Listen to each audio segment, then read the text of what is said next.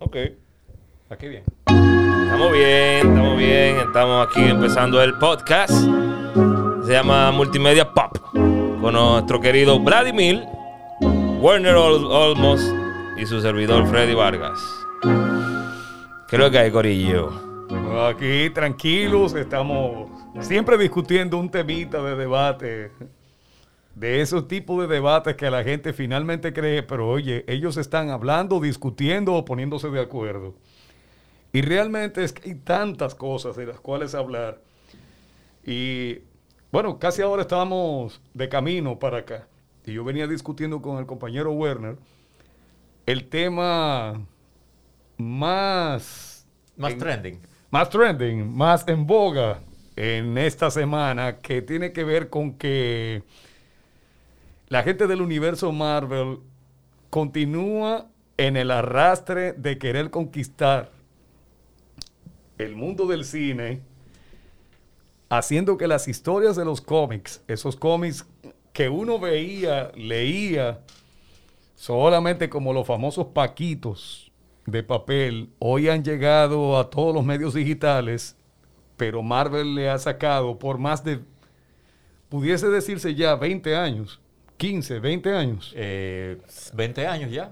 veinte, veinte años, años ya. De, de, Le han sacado un provecho tremendo a todos sus personajes, pero es por, por cómo han puesto en escena, por cómo se ha hecho la puesta en escena de las historias. La que más está siendo mencionada en los últimos días es... la puesta en escena de WandaVision. WandaVision. La serie WandaVision. O la visión de Wanda. Perdón, eh, ¿cuántos años dijimos? Yo creo que la primera Iron Man fue dos mil ocho, o sea que serían... Lo que pasa es que en esa etapa... Sí, doce años. Sí, Lo que sí. pasa es que en esa etapa, quince años, pero recuerda que X-Men, que es Marvel... Exacto. Empezó en el dos mil uno, me parece. Sí, sí pero no podemos sí. contarlo porque eso no es... No fue el proyecto Avengers de Marvel Studios. No, no, no, no, no. no, Tenemos, no porque pero, si de eso no hablamos, vamos no, a hablar de las primeras películas no, que se hicieron de Marvel. Es que son varios no. procesos. No, no, no, porque no, no, Marvel no, no. Studios es una cosa y las películas que se hicieron en base a los cómics de Marvel. Ah, ok. Es otra cosa. No estamos hablando Exacto. exactamente de Marvel no, Studios. No, yo no, no estoy porque, hablando. No, mira, no se hizo hablando. Capitán no. América, se hizo la serie de Hulk en el ochenta y dos. Eso es Marvel.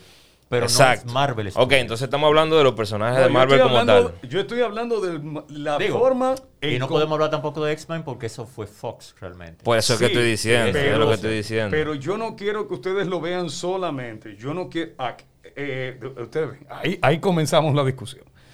Yo no quiero que ustedes lo vean solamente desde el punto de vista de la casa productora Marvel.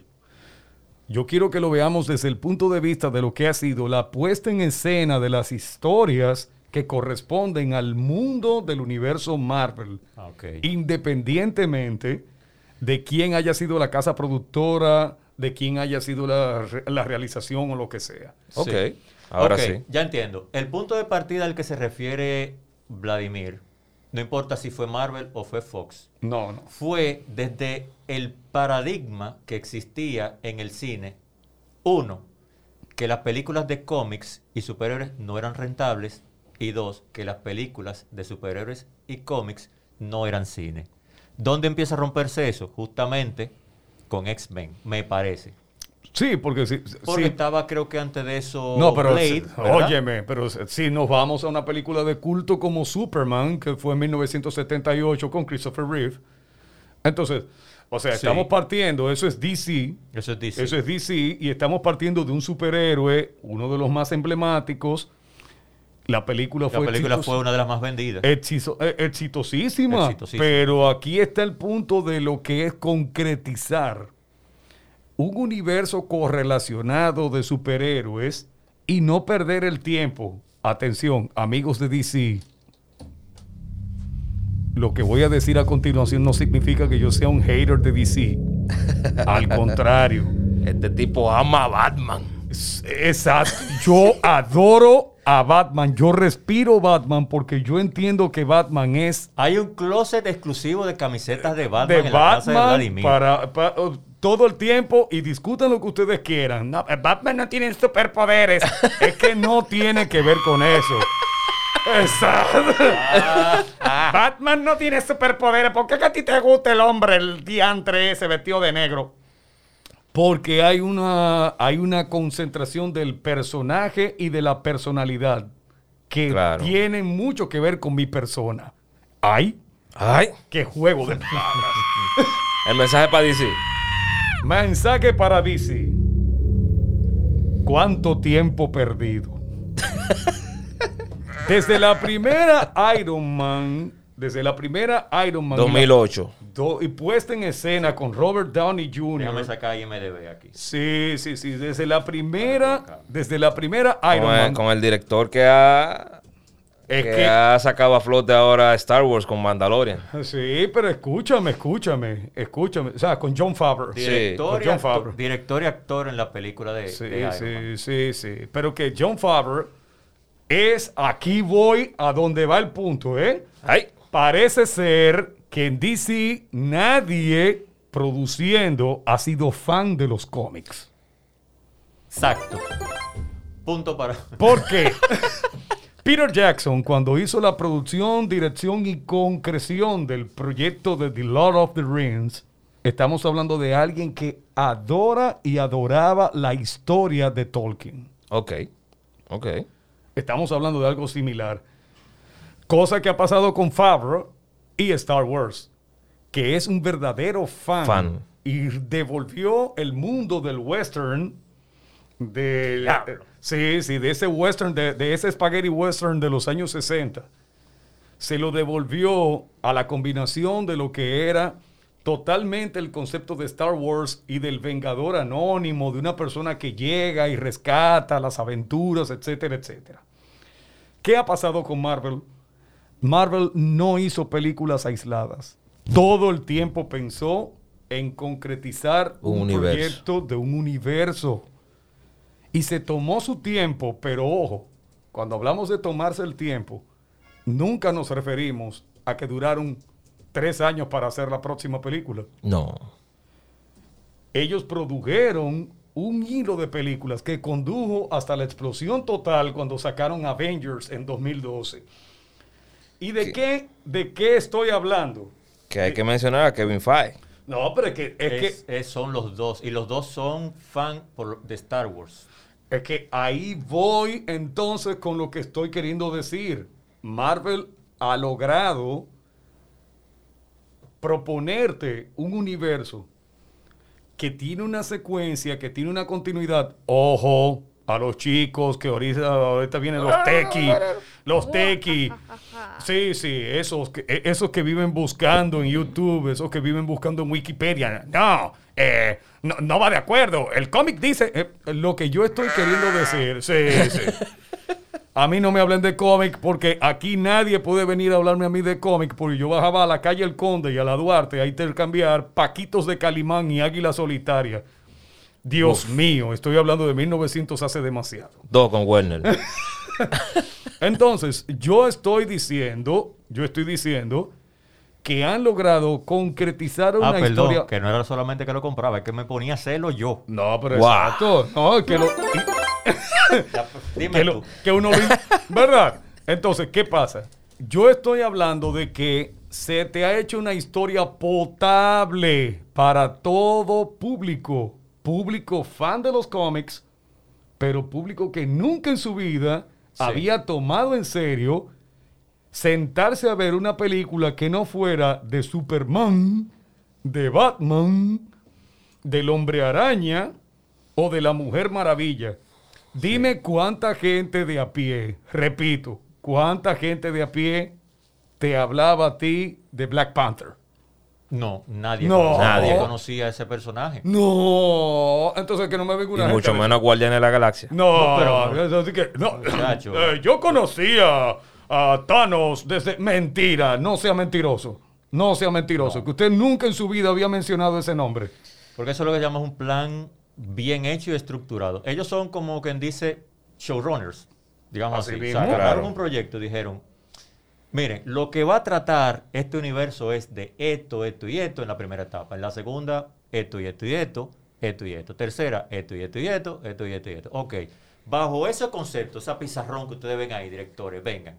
tú vas a agarrar a Capitán América y tú vas a hacer esto. Para cuando este director, tú fulano, tú agarres a Iron Man, van a hacer esto. Para cuando lo crucemos, pa, hagamos aquello que se ve allá en la pizarra, y hemos creado un universo que tiene coherencia. Claro, tú te pones a buscar guión, vas a encontrar, por supuesto, muchos fallos si lo haces desde el punto de vista de criterio de, de, de criticar una película de Scorsese o de Spielberg, te vas a encontrar, por supuesto, fallos. Mm. Sin olvi- porque no hay que olvidarse que es de cómics, de superhéroes, de fantasía.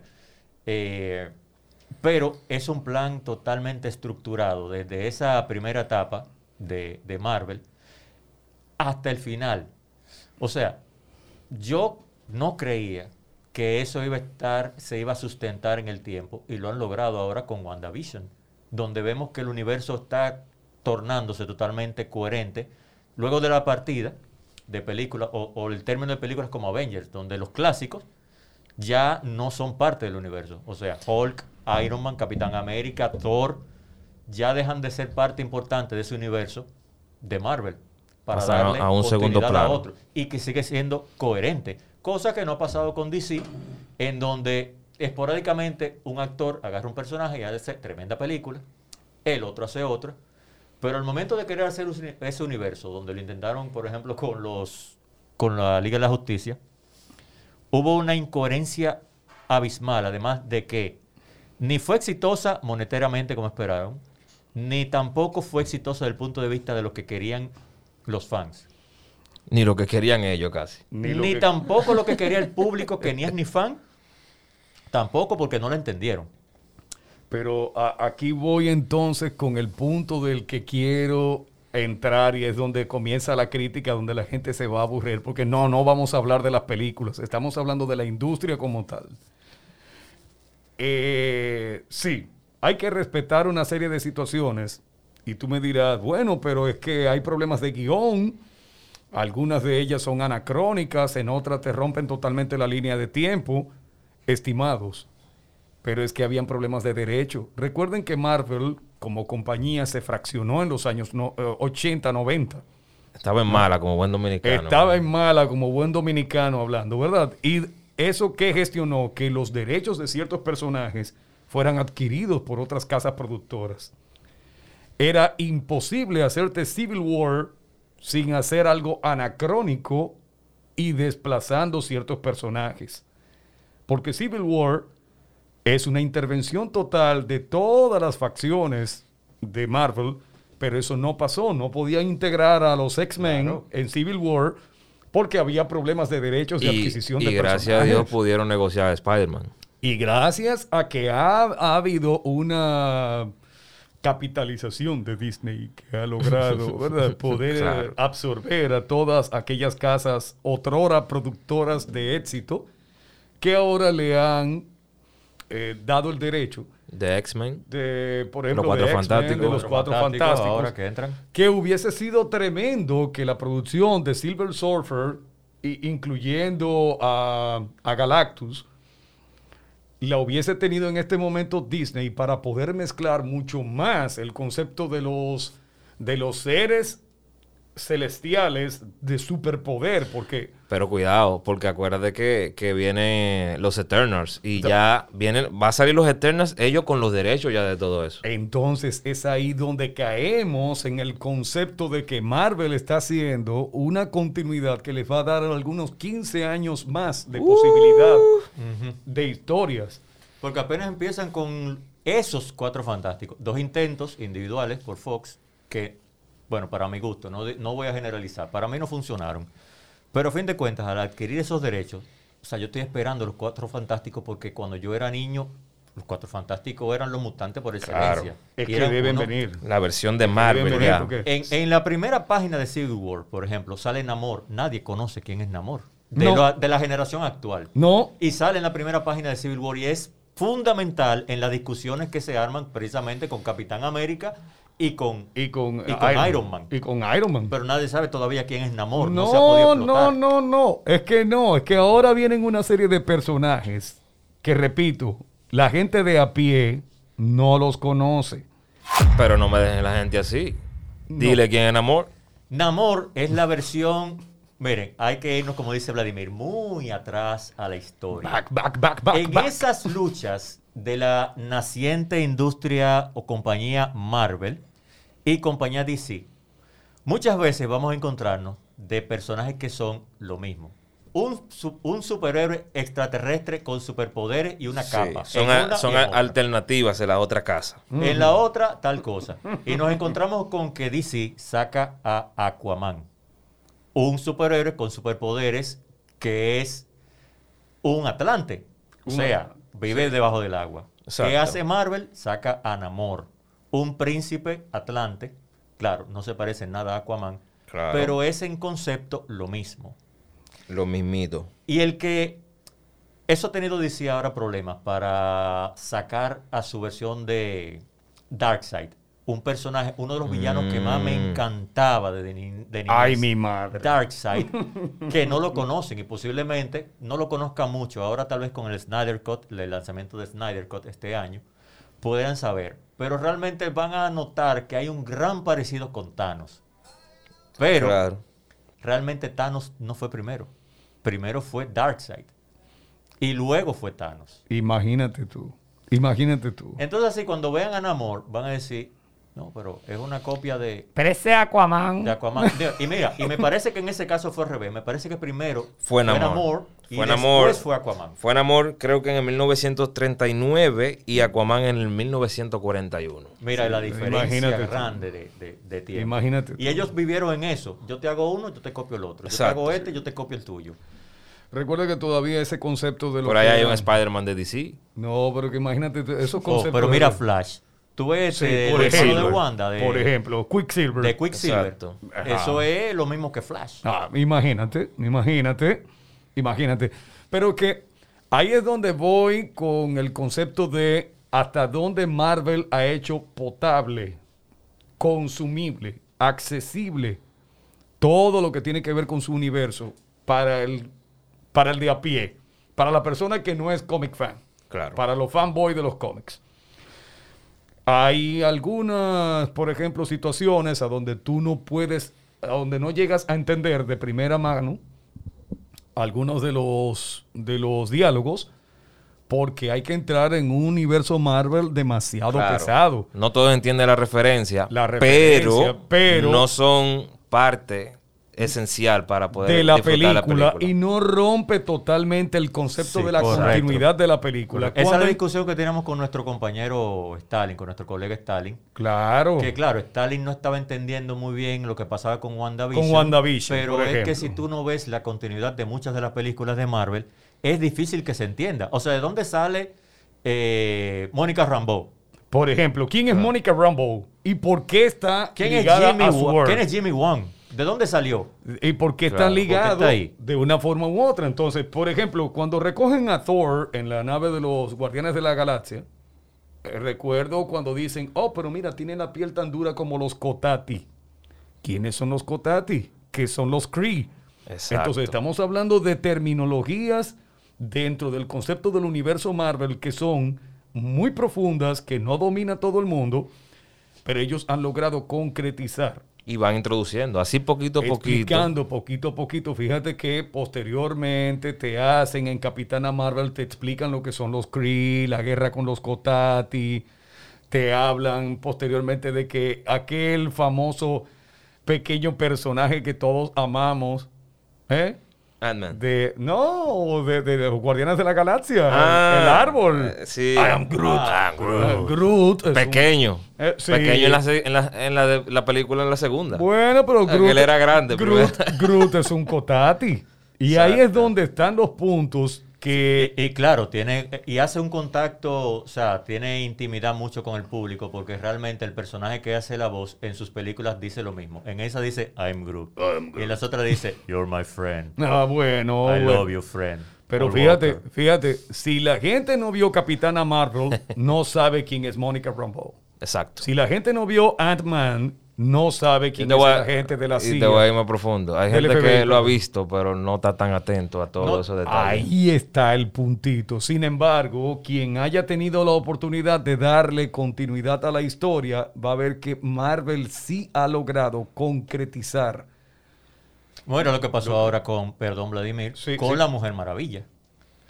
De bueno. repente tú te encuentras que la Mujer Maravilla, desde la Primera Guerra Mundial, no participaba en la vida pública hasta que llega Superman contra Batman, que es ya en, lo, en el siglo veintiuno. Pero entonces te hacen una segunda parte de la Mujer Maravilla que ya en el, en el ochenta y cuatro era pública. Exacto. Ahí están los niveles. Ahí están los niveles de lo que es lo anacrónico, pero al mismo tiempo de cómo confundir al público. Claro. Y el por qué el público los ve como películas independientes y no como parte de un, uni- de de un universo. universo y de un multiverso. Ahora lo, multiverso. Que es lo que viene ahora con Spider-Man. Exacto. Y que es lo que viene ahora con Thor. Sí. Señores, lo que Defin- viene con Thor es tremendo. Sí.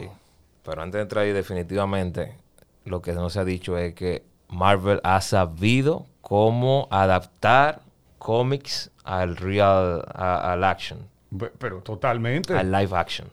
Pero totalmente. Y que le guste y lo, a la, a también a la mayoría. Y lo Porque que han hecho... Para el que per... no conoce, para el que conoce, y vamos a decir, un concepto de cinematografía que es cine. Es cine. Claro, claro. Sí. Definitivamente. Sí. Pero entonces también lo que quería agregar era que lo que ellos han sabido hacer, obviamente, es agarrar su fórmula, porque ya es una fórmula que ellos tienen y la saben manejar, y la saben explotar, evolucionar y demás.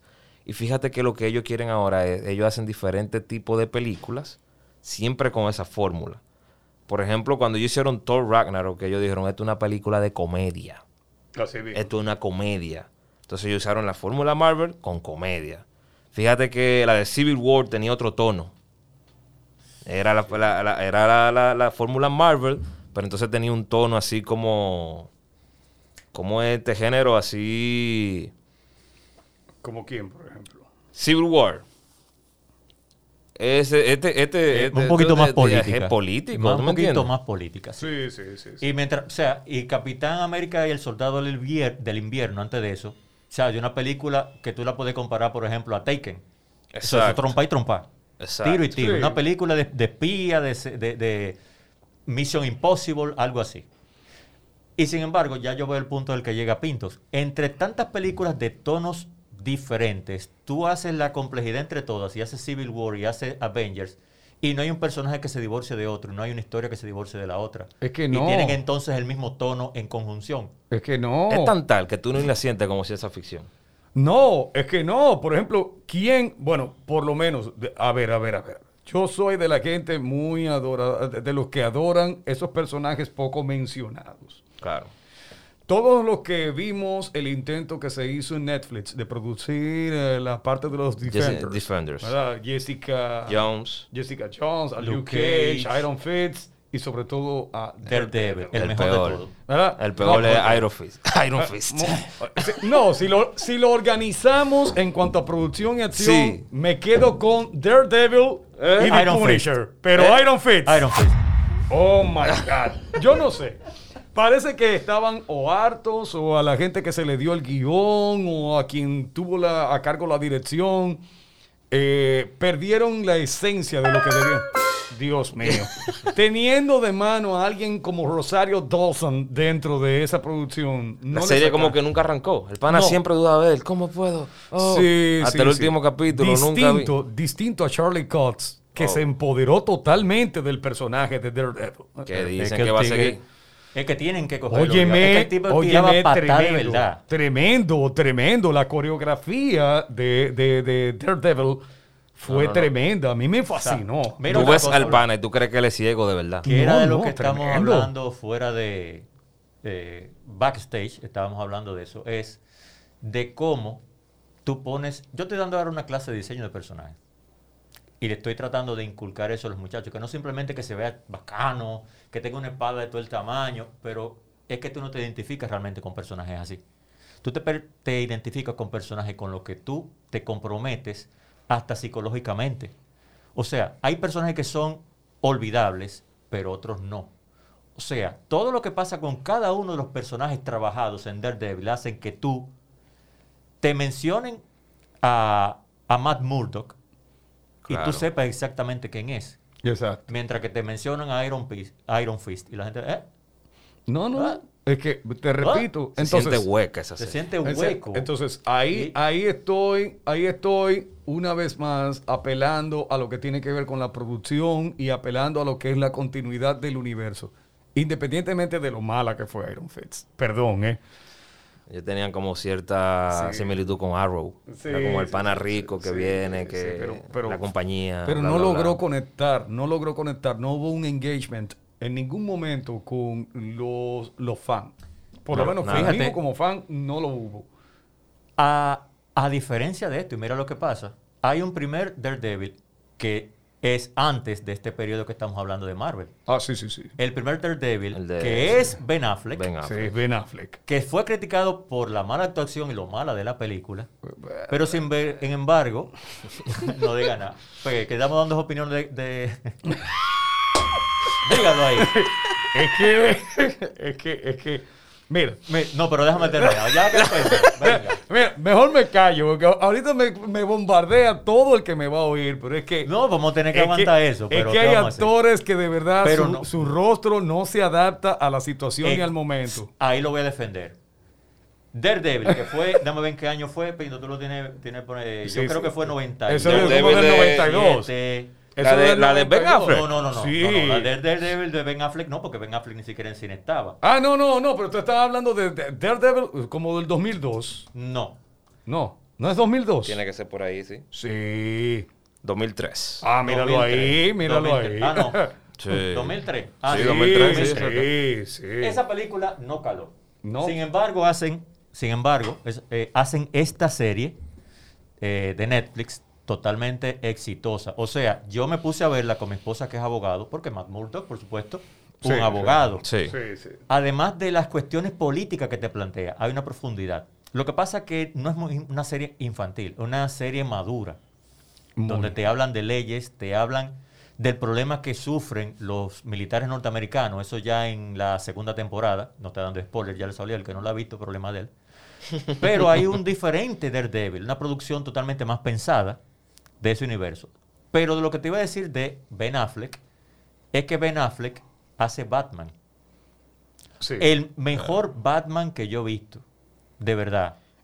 Como, como, o sea, me pre- representa, me recuerda el Bruce Wayne que yo recuerdo de los cómics. De los cómics. De los cómics. De los cómics. Ese es el que me da. Porque realmente Christian Bale hizo un gran papel en la trilogía de Nolan, pero realmente Bale no me recuerda a Bruce Wayne.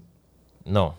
Yo quiero que ustedes... Y eh, además de contar de que de los niveles tan altos de excelencia como que tiene de guionista Ben Affleck, que no es mal actor como lo han querido vender. No. Y excelente director. No. Y él no. se iba a hacer cargo de esa película.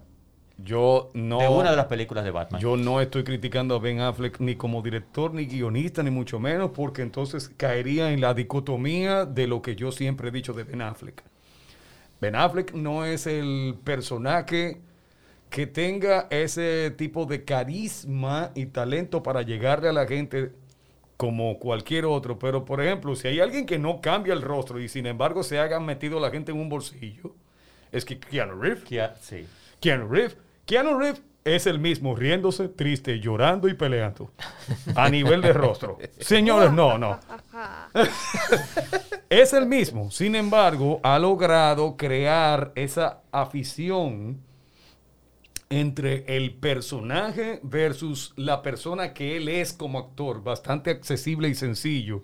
Y la gente ha visto en él a alguien, ¿verdad? Pero ok. Pero no me quiero desviar del punto del que yo quiero focalizarme. Ben Affleck como Batman. Ben Affleck como Batman logró, lo que dijo Werner hace un momentito, logró llevarte el Bruce Wayne circunspecto, serio, taciturno. ¡Wow! ¡Cuántas palabras de diccionario! Uh. Ese personaje lúgubre, otra más. Ese personaje totalmente triste, cabizbajo. Solo. Pero, pero solitario, más ¿verdad? que todo solitario y soberbio, con una rabia contenida frente a la injusticia de no poder solucionar las cosas, pero que era el humano que sabía que no estaba pudiendo enfrentarse a todo. Sin sí, contar que físicamente también, ¿eh? No, no, físicamente tuvo una preparación tremenda. Parece que dejó el alcohol durante un rato, pero... No, ok. El punto es que lograron hacer de la película una, un, una categorización de los personajes. Ahora, lo que estuvo mal... fue ese cambio. Imagínate tú que, que cambiaron de director, editaron, que la casa, que esto, que lo, y eso la totalmente visión. Dañó la perspectiva que se tenía de Justice League. Ahí la diferencia, por supuesto, entre lo que estamos diciendo de D C y lo que ha hecho Marvel. Ahí voy. Marvel sí le dio rienda suelta a los directores y productores para poder llevar a los personajes hasta un punto donde se focalizara quién era quién y se interpretara quién era quién. Y seguimos viendo al Capitán América justiciero y respetuoso, al bribón sinvergüenza de Iron Man y así sucesivamente. O sea, ahí nadie dejó de ser el personaje que era. Lo que sí que se criticó un poquito fueron los villanos en un principio. De Marvel. De, los villanos de Marvel. de Marvel, sí. Es que los villanos de Marvel nunca han sido como los de D C. Los de D C no son villanos. Los, los, los villanos de D C es que hacen a D C. Sí. Exacto. Porque de verdad, eh, que, que diga lo que quiera cualquiera, pero sin Joker no hay. Mira, Batman. Los no hay villanos Batman. de Marvel son como, como la lucha de W W E antes. O como la de Jack Veneno, que tú tenías un par de tigres y un pantaloncillo que era para coger golpes. Para coger golpes. Sí, o sea, sí. sí, sí. O sea... Hay, Hay que tomar en cuenta que también si se explota desde el punto de vista lo que es la villanía de los seres que son de verdad malvados y que están en contra del sistema y etcétera. O sea, de, el asunto es pesado, muy pesado. Claro. Eh, recuerda que está queriendo hacerse potable para un blanco de público, para un target que no es consumidor de los cómics. Sí. Porque si vamos a hablar de ciertas cosas y de cómo muere Wasp, ¿verdad? Mm. En uno de los cómics no va a ser posible llevarlo a cine porque va a ser demasiado gore. Eso va a ser asqueroso. Va a ser asqueroso. O sea, eh, ay, oye, está dando spoiler. No. Lean cómic. Entonces, ahí es, da, ahí es donde yo quiero llevar el asunto de Marvel ha logrado mantener todo el tiempo. Señores, problemas, problemas técnico-humanos de capa ocho. A, a, todo el que sabe, a, a todo el que sabe de redes sabe y entiende que hay siete capas, ¿verdad? La sí. capa ocho es el humano. Yo acabo de darle un puñetazo aquí al pedestal. Bueno, porque yo me voy emocionando con esto. El asunto es que, nada, el concepto es que Marvel sí ha logrado hacer que los guiones sean accesibles a la gente y viendo, ¿verdad?, ciertas cosas. Aquí voy. El que ha tenido la oportunidad de ver WandaVision ha logrado ver un punto de vista muy personalizado de Wanda Maximoff, buscando la forma de liberarse de ese sufrimiento que le dio el desprenderse de Vision. Entonces, aquí viene... ¿Por qué caen los años cincuenta y por qué ella recrea primero los años cincuenta? People, los años cincuenta era la representación básica de la familia feliz en Norteamérica. Claro. Y junto a eso estaba el famoso hombre que iba a trabajar y la mujer que se Ahí quedaba como ama de casa. Donde se crearon los suburbios. Donde se crearon la parte de los suburban. Aquí le llamamos suburbio en República Dominicana sí. a todos los lugares que son... Mal, marginado. marginados y mal Marginales. representados a nivel urbanístico, pero el super, el, la parte suburban de los Estados Unidos eran las afueras de la ciudad donde, donde la vivía gente, la gente que trabajaba. Donde vivía la gente que trabajaba y que podía tener un que, front yard, un backyard, una casa. De, de verdad, o sea, para, clase media vivía en los suburbios. Clase media. El, consum, el clase media consumidor.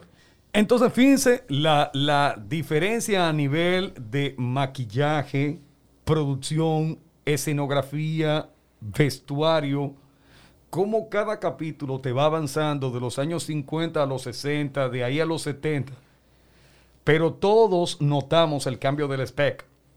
de hacerte ese cuatro tres a dieciséis nueve de la pantalla, adaptándose a las épocas de filmación. Que estoy seguro que mucha gente no se fijó que está en cuatro tres el primer capítulo. No, claro. El primer capítulo está en cuatro tres. Y el y que tampoco nota que cuando, no quiero dar spoiler, pero cuando cambia, que te dan esos clips de que está pasando algo raro, también la pantalla, el sonido cambia. Para el que tú te des cuenta. Cambia para de todo. Que se dan cuenta. Claro. Porque hay que poner muy detalle. O sea, la serie está tan bien hecha que por eso el que no se fija en esos detalles va a decir, ¿y qué pasó? Señores, eh, eh, hay, hay, ¿sabes que hay muchas opiniones que dicen, ah, esos capítulos no sirven, que sí, que yo qué, qué uh. es esto? Yo me quedo como que, wow, eso que ellos han hecho, esa adaptación, esa forma, esa narrativa, esa forma de comunicar, de lograr eso, eso es increíble. Pero eso es una reminiscencia, o sea, total. Tú, ¿cómo ellos, o sea, la forma en que ellos pudieron homenajear esas series, ¿verdad?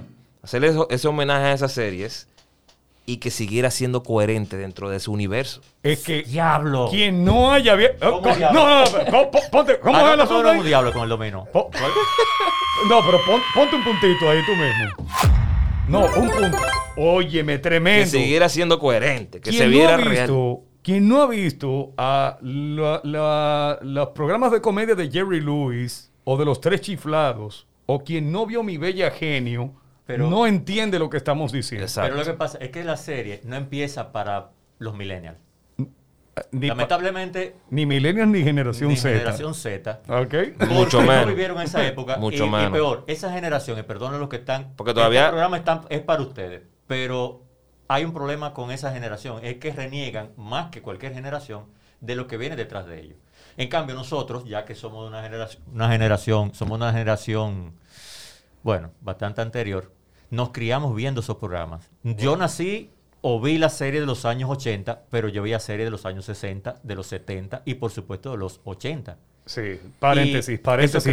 Pequeñito, dame diez segundos ahí. Hay que tomar en cuenta que la televisión dominicana no estaba tan avanzada como para producir contenido que le permitiera hacer otra cosa más que repetir lo que ya había dado como fórmula de éxito.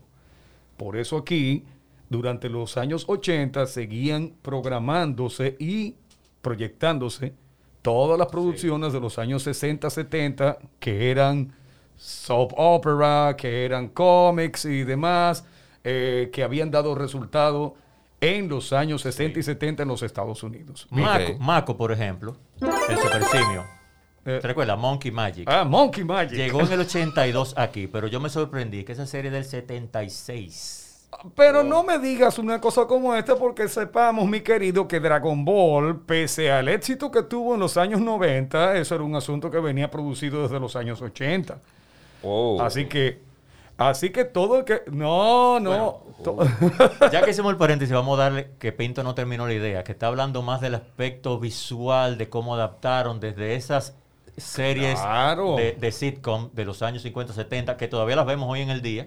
Hoy en día vemos series de ese tipo. Claro. Han cambiado un poquito su naturaleza y su estilo, pero siguen siendo lo mismo. Los sitcoms. Los sitcoms. Los sitcoms. Sí, sí. Entonces... Eh, comedia de situación.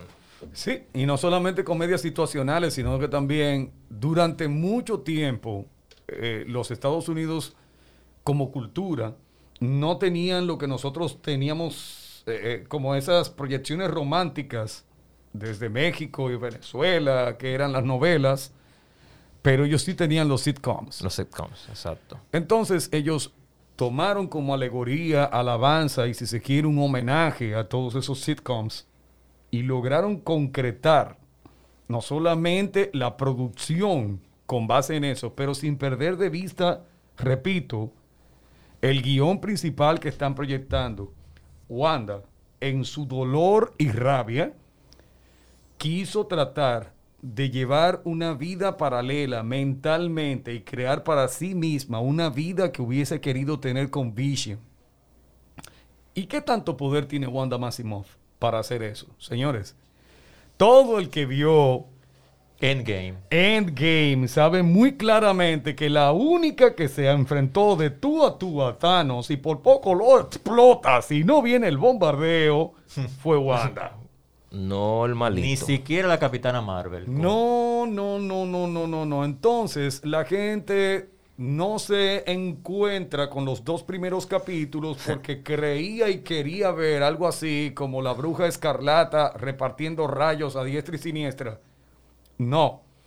Estamos hablando de algo que está introduciendo un, pro- un problema ulterior. Señores, ahora mismo estamos enfrentando y viendo una serie que más adelante va a tornarse bastante oscura. Claro. Deben entender que esta es la antesala o la apertura a todo lo que es el multiverso de creación wow. y distorsión de realidades que posteriormente Strange tiene que enfrentar y que atrae totalmente a los Eternals. Y que tenga, tengan en cuenta que esto es solo el inicio. Esto no va a ser una serie que se va a quedar ahí y ya no. el, el noveno capítulo se va a acabar todo. No, no. no. Ese, este es el inicio... Le dicen la, el, el cuart- la cuarta... Eh, un paralelo, cuarta porque fase. Recuerda la que la cuarta fase, fase la inaugura oficialmente Black Widow. Black Widow. Lo, eh, sí, y no se ha estrenado todavía. No se ha estrenado.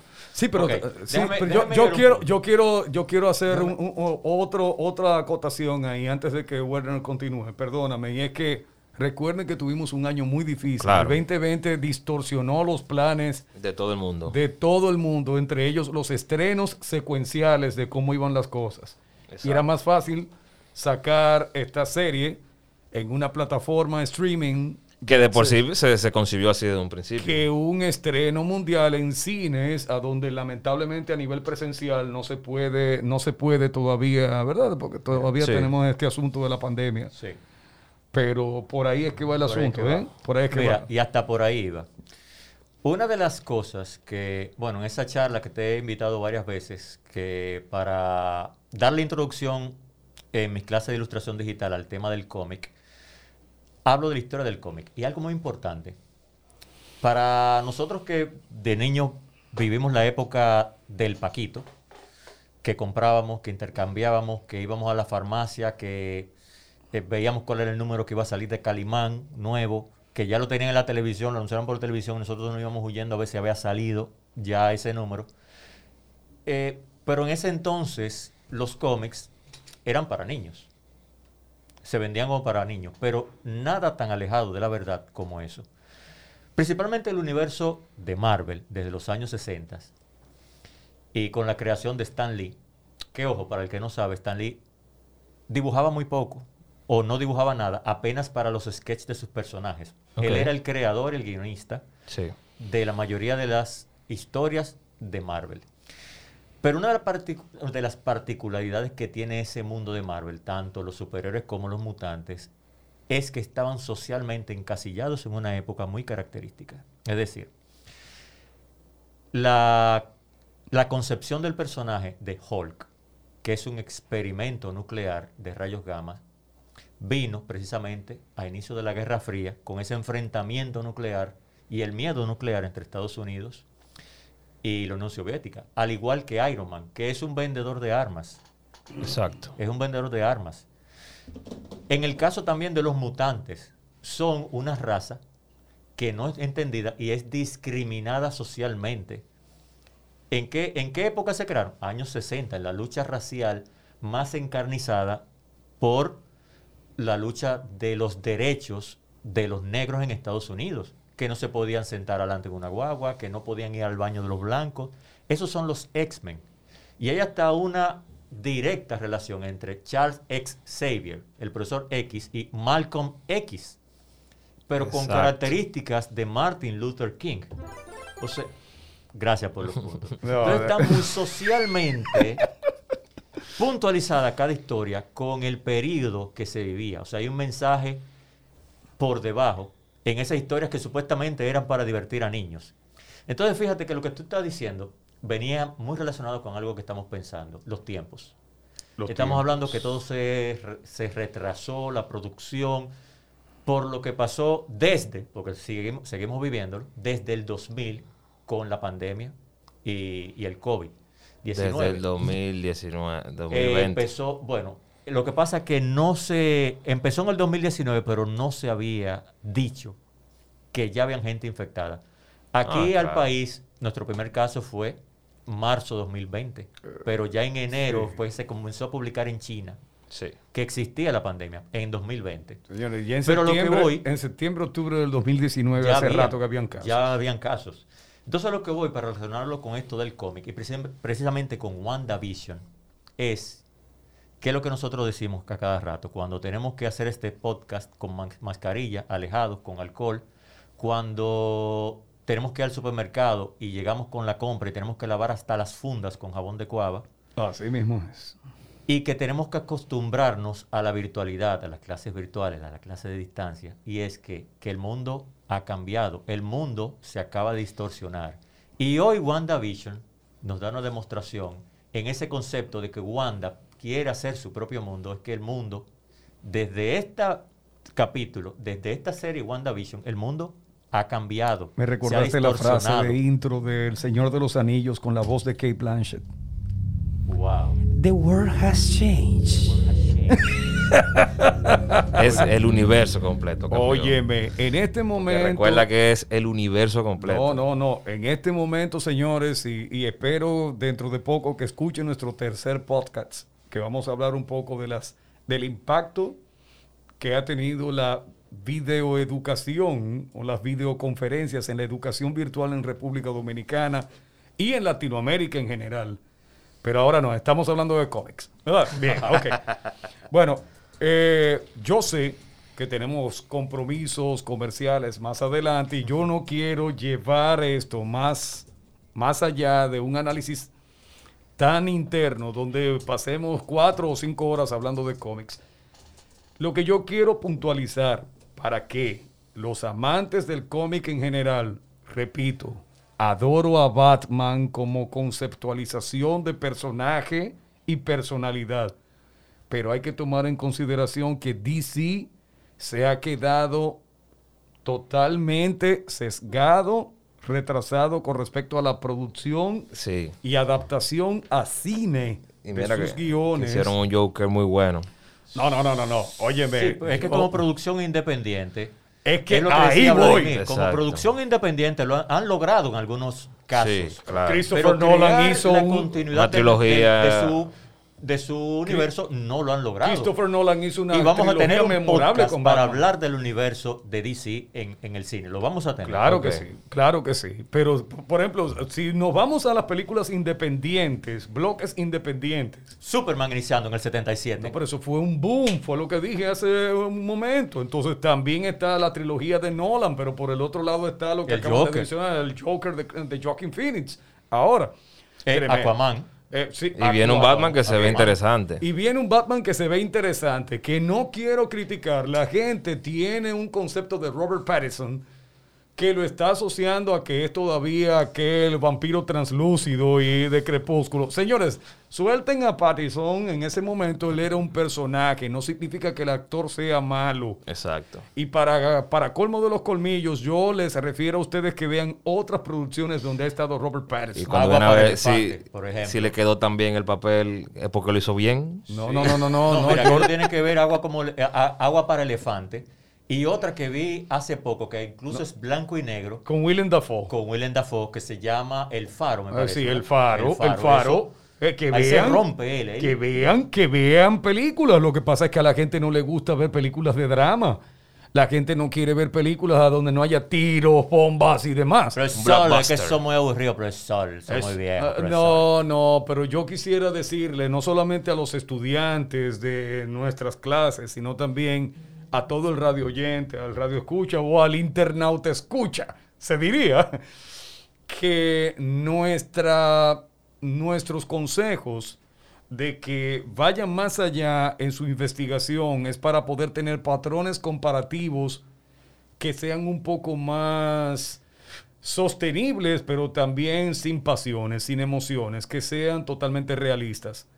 Usted no puede decir que un actor es malo o es bueno si no ha visto todo un conglomerado de producción. Entonces, repito, lo que Marvel ha hecho, a mí particularmente, hasta ahora, dos mil veintiuno, me ha parecido un logro total.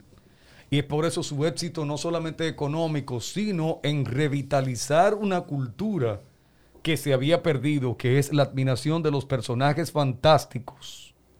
Independientemente de Star Wars, independientemente de la gente de Matrix, independientemente del Señor de los Anillos, la cultura del superhéroe dejó de ser una película aislada para convertirse en un universo cinematográfico. Marvel lo logró, lo demostró, y tienen más de doce, catorce años logrando la fórmula del éxito y van a continuar. Sí. Van a continuar. En eso, mira, que es otro podcast que vamos a tener, aunque va a entrar en un tema algo engorroso, en cuando la compañía te marca una delimitación de lo que quiere, aparte, o sea, totalmente independiente de la parte creativa. Y ha pasado, lo ha demostrado en Disney, en sus logros y desaciertos, por supuesto. En el caso de D C, se les ha impuesto ciertos criterios que ha afectado mucho con la calidad creativa y el concepto, no solamente a nivel comercial, que es lo que ellos buscaban, vender, pero que también no ha calado en el gusto, el gusto popular, ni para los fanáticos, ni para el público amante del cine en general, que no es necesariamente amante del cómic. Lo que te explico es lo que ha pasado actualmente, tanto con Marvel, eh, con el Marvel Studios y con Lucasfilm. ¿Me entiendes? Cuando la compañía te marca una tendencia, y es lo que pasó, bueno, con Marvel, entre Jon Favreau pudo, y, eh, pudo lograr la complejidad de su universo Marvel. Y en el caso de Star Wars, hasta que Dave Filoni y el mismo Jon Favreau no lograron eso Star Wars, no, vamos a, no tuvimos este despegue que se va a ver ahora en todo el universo Star Wars, totalmente expandido, con cerca de doce producciones diferentes tratando de lo mismo. Cuando la compañía le marcó a Star Wars, tiene que hacer esto, esto y esto, y lo va a dirigir o lo va a tomar una persona que comercialmente sí conoce el mercado, pero no necesariamente conoce el universo, hubo un problema, que lo conocemos todos, pero eso lo vamos a retomar en otro, en otro podcast. Por eso pero repito. Cuando retomaron de que esto es Star Wars y esto es lo que vamos a hacer, dio como resultado que en menos de ¿cuánto? ¿Tres meses?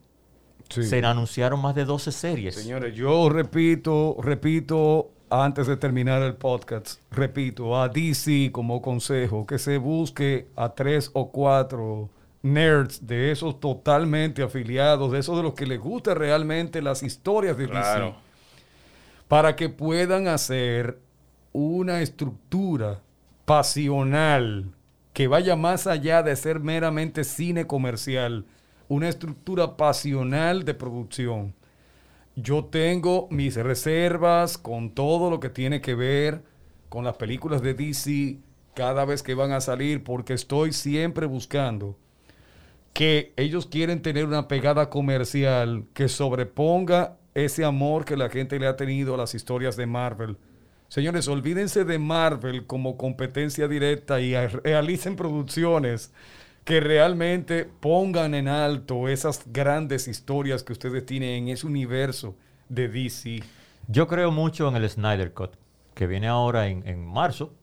Para, que, viene ahora para, para, que para sale el tráiler oficialmente mañana. Cuatro horas de película. Cuatro horas son. Cuatro horas de película. Sí, que el tráiler sale. Y yo creo salió, mucho. Salió, sale el catorce. Ah, no, el catorce okay. de febrero. catorce de febrero, para, mañana. Se mañana. supone que los que siguen nuestro podcast son conocedores y, y fanáticos. O sea, que estamos grabando un trece de febrero. Eh, sí, estamos grabando un trece de febrero. Ah, adelante. Muy bien. Eh, muchas gracias por la, por la acotación. Pero creo mucho en el proyecto porque siento que hay, que están los personajes con la, con la esencia de los que yo conocí. O sea, es la visión de un fanático de lo que debe ser la Liga de la Justicia. Es lo que entiendo. Y le tengo mucha fe al proyecto. Y lamento mucho que el, el mismo Zack Snyder anuncia que es su culminación de su participación en el universo D C, porque es simplemente terminar el proyecto que él empezó. Pero lo veo con, veo con pena, porque creo mucho en que muchos personajes que él está incluyendo, inclusive, y ella está anunciado, el Joker, sí. con sí. un nuevo look y un nuevo way interpretado por el mismo Jared Leto, que es una bestia. Pero que Jared Leto es tremendo personaje. Y desperdiciar ese Joker. No me, no me, no me hablen de Jared Leto, de, de, de, no me hablen de Suicide Squad, porque eh, repito otra vez, es que cuando tú no estás enamorado de un proyecto por no ser pasionalmente tuyo, tú te vas más a lo comercial que otra cosa. Y mírenlo ahí, ahí está el resultado. ¿Qué terminó siendo? Una basofia. Esas películas como que, como que no, no se Personalmente desarrollan. No me pareció tan mala, pero sí tiene muchos, muchos desaciertos. Que, eh, paso, mira, con, con Suicide Squad yo lo vi igual que la Liga de la Justicia. Como una película que empieza y te mantiene raro y se acaba y ya. Es que tiene muchos retazos. Tiene muchos retazos. Parece no como... hay una continuidad. Tiene muchos retazos. No hay un punto cúlmine. Tiene muchos retazos. Y eso viene de cuando tú quieres ser demasiado fan pleasure, pero al mismo tiempo casa matriz, productora, eh, complaciente. O sea, yo no sé si me estoy dando a entender, pero es que lamentablemente, lamentablemente se necesita una reorganización del proyecto D C como Vol- Volvemos al tema anterior, la música. ¿Tú quieres hacer música buena o quieres vender? Eh, ahí está el punto. Entonces, vamos a seguir hablando de discusiones de formación cultural, educativa. No, y, y, no, y, y, y te digo algo. Aquí no es tan así. Porque si fuera que ellos la hacen mala y venden pila. No, ellos la hacen mala y no venden tanto. Eh, eh, exactamente. Porque eso es lo que está pasando. Hay un público conocedor de lo que claro. se le está vendiendo. Entonces... Es que mayormente es el que jala. Porque a mí que me gusta D C, yo llevo a los compañeros míos... a mi pareja, y se suman. Ahí está. Pero si a mí que soy el que, el que sigo los cómics, no, no me llama, entonces no, no jalo gente. Bueno, pero yo particularmente solamente le dejo a, a, a todo el que me está escuchando la idea siguiente. Cuando usted vaya a hacer un proyecto, piense focalmente en que puede haber un largo plazo. Los factores de inmediatismo son buenos. Pero si usted no tiene una segunda idea, pasa lo mismo que en la industria musical. Tremenda la buena producción, la primera del artista. La segunda no lo fue tanto. Marvel nos ha enseñado que independientemente de cuándo sacó la primera película, todavía sigue creando expectación en el público, que eso es lo más importante. No así pasa con D C, que salvo el hyper que está teniendo ahora mismo el Snyder Scott, eh, el Snyder Scott, ¿verdad? Exacto. Eh, Snyder Cut. Nadie está esperando ninguna película de D C con la vehemencia con la que está esperando las de Marvel. Y eso es penoso. No, ahí solamente los que nos quedamos decepcionados de la primera Liga de la Justicia. Eh, de, de, exacto. Eso somos los que lo estamos esperando.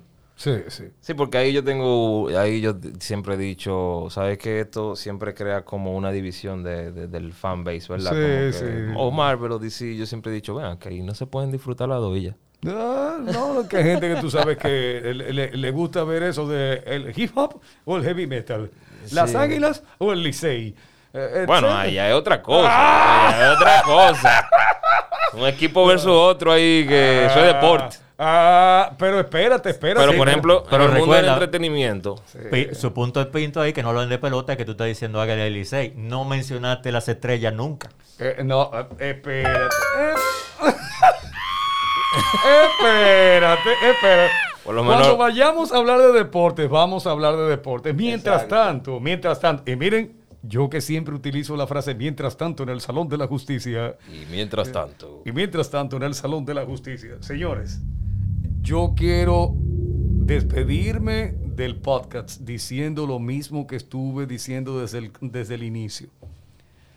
Cuando usted va a hacer algo que sirva y que le dé continuidad, va a lograr un producto de calidad y para eso necesita gente que esté enamorada del proyecto antes de que el proyecto comience. Por ejemplo, nosotros estamos enamorados de este proyecto de el podcast de tipo educativo, comunicar una serie de ideas que normalmente las hablamos en desahogo, conversaciones de nosotros. Sin todo. Embargo, si tenemos el conocimiento, si tenemos el tiempo y si tenemos los medios, pues les estamos haciendo llegar a todos ustedes una serie de conversaciones de cuando nos juntamos los docentes de diferentes instituciones educativas. Acompañado de un plato de frito con salami y queso derretido. Ah, bendiciones, sí, Walkie Abreu. Ah. Saludos para ti. People, señores, yo no sé si... Werner, Freddy. Estamos ready. Yo creo que esperemos que más adelante ustedes sigan dándonos apoyo y que esto se convierta en una costumbre... De, de semanal a cada rato. Eso, que nos faltan algunos miembros del equipo, señores, cuando vengan eso, ahí es que la discusión va a ser fuerte. Exacto. Ahí es. Bueno, un saludo a Walkie, un saludo a Francisco, que son nuestros compañeros, y más adelante estaremos escuchándonos. Pasen sí. Feliz resto del día, people, ¿eh? Feliz semana. No, feliz semana, Vladimir. Pintox. Seguimos aquí con multimedia. Y... Sí, adelante. Adelante.